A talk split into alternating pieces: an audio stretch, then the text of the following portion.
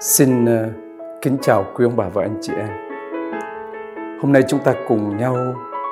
tìm hiểu vai trò của Đức Trinh Nữ Maria trong phụng vụ của Hội Thánh Công giáo Roma. Kính thưa quý ông bà và anh chị em, trong lịch phụng vụ của Hội Thánh, chúng ta thấy có rất nhiều lễ mừng về Đức Mẹ và được phân bổ đều trong tháng của một năm phụng vụ. Ví dụ như tháng 12 khởi đầu năm phụng vụ, chúng ta có lễ trọng mừng Đức Mẹ vô nhiễm nguyên tội vào ngày mùng 8 tháng 12. Và ngày 12 tháng 12, chúng ta mừng lễ nhớ Đức Mẹ Guadalupe. Trong tháng 1,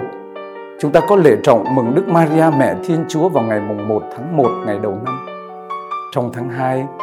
chúng ta có lễ nhớ Đức Mẹ hiện ra tại Lộ Đức, nước Pháp vào ngày 11 tháng 2. Trong tháng 3, chúng ta có lễ trọng mừng biến cố Đức Mẹ nhận lời truyền tin của sứ thần Gabriel vào ngày 25 tháng 3. Trong tháng 4 thì không có lễ mừng mẹ vì tháng này dành riêng để chiêm ngắm cuộc thương khó và cuộc phục sinh của Chúa Giêsu con mẹ. Trong tháng 5 là nguyên một tháng là tháng hoa dành riêng để kính mẹ.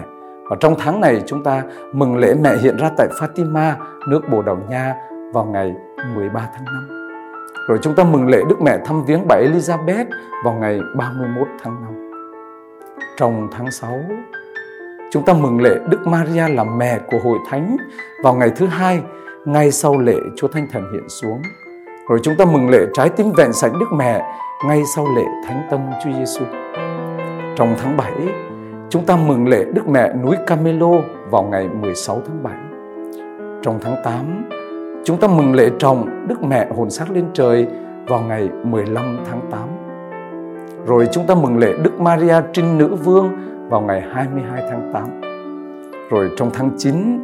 chúng ta mừng lễ sinh nhật Đức Mẹ vào ngày 8 tháng 9 và mừng lễ Đức Mẹ Sầu Bi vào ngày 15 tháng 9 ngay sau lễ suy tôn thánh giá. Trong tháng 10 cũng là nguyên tháng dành riêng để tôn kính Đức Mẹ Mân Côi.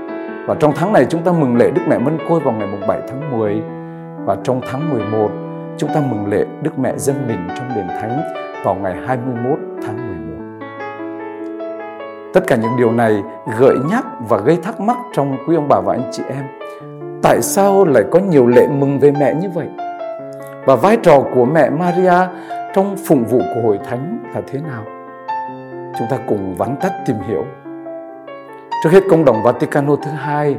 trong hiến chế tín lý ánh sáng muôn dân Lumen Gentium số 67 sau khi đã trình bày giáo huấn của Hội Thánh Công giáo về bản chất của việc sùng kính Đức Maria, mẹ của Chúa Kitô, công đồng đã khuyến khích hết mọi con cái hãy nhiệt tâm phát huy lòng sùng kính Đức Trinh Nữ, nhất là trong phụng vụ. Đồng thời trong hiến chế phụng vụ thánh Công đồng Vaticano thứ hai cũng đã mô tả kinh nghiệm của Hội Thánh Hoàn Vũ về việc tôn kính Đức Trinh Nữ trong phụng vụ. Công đồng nhận định như thế này, trong khi cử hành các mầu nhiệm của Chúa Kitô theo chu kỳ hàng năm với một tình yêu đặc biệt, giáo hội tôn kính Đức Maria Vinh Hiển Mẹ Thiên Chúa đấng đã nối kết với công trình cứu chuộc của con người bằng mối dây bất khả phân ly. Nơi mẹ giáo hội ngưỡng mộ và tán tụng thành quả tuyệt diệu của công trình cứu chuộc và vui mừng chiêm ngắm nơi mẹ như trong hình ảnh tinh tuyền tròn hảo điều mà toàn thể giáo hội ước mong và trong đời. Và với sự cổ vũ của công đồng Vaticano thứ hai và từ kinh nghiệm ngàn đời của hội thánh, cho nên giáo hội được thôi thúc để đẩy mạnh lòng sùng kính đúng đắn đối với mẹ Thiên Chúa Do đó, trong lãnh vực phụng vụ, lòng sùng kính hướng về Đức Trinh Nữ Maria có một nội dung hết sức là phong phú và đặc biệt và được lồng vào chu trình của cả năm phụng vụ một cách có hệ thống như chúng ta thấy.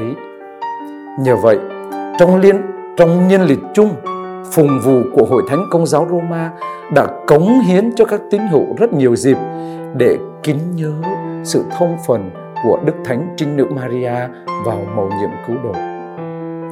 Phùng vụ cũng đã cung cấp những chứng từ quý giá về lòng sùng kính Đức Maria, không chỉ là trong sách lễ và trong kinh phùng vụ, mà còn trong các sách phụng từ khác. Một vài sách trong số đó ví dụ như bộ sưu tập các thánh lễ về Đức Maria đã chứa đựng những việc thực hành phù hợp để kính nhớ người mẹ khiêm nhu và vinh hiển của Chúa Kitô cũng là mẹ của chúng ta. Thưa quý ông bà và anh chị em, nói tóm lại, vì vai trò hết sức đặc biệt của mẹ trong sự kết hợp bất khả phân ly với Chúa Giêsu con của mẹ được thực hiện trong chương trình cứu chuộc, nên mẹ có một chỗ đứng quan trọng trong niên lịch phụng vụ và mẹ là hình ảnh thành toàn của hội thánh nên chúng ta biết Nhân lịch phụng vụ là thời gian cử hành các mầu nhiệm cứu độ của Thiên Chúa, thực hiện trong Chúa Con, với Chúa Cha và nhờ tác động của Chúa Thánh Thần. Nên chúng ta hãy yêu mến mẹ và cùng với mẹ ca tụng Thiên Chúa trong những ngày lễ của mẹ. Cảm ơn quý ông bà và anh chị em đã quan tâm theo dõi phần chia sẻ của con trong chủ đề này và hẹn quý ông bà anh chị em trong cái chủ đề tiếp theo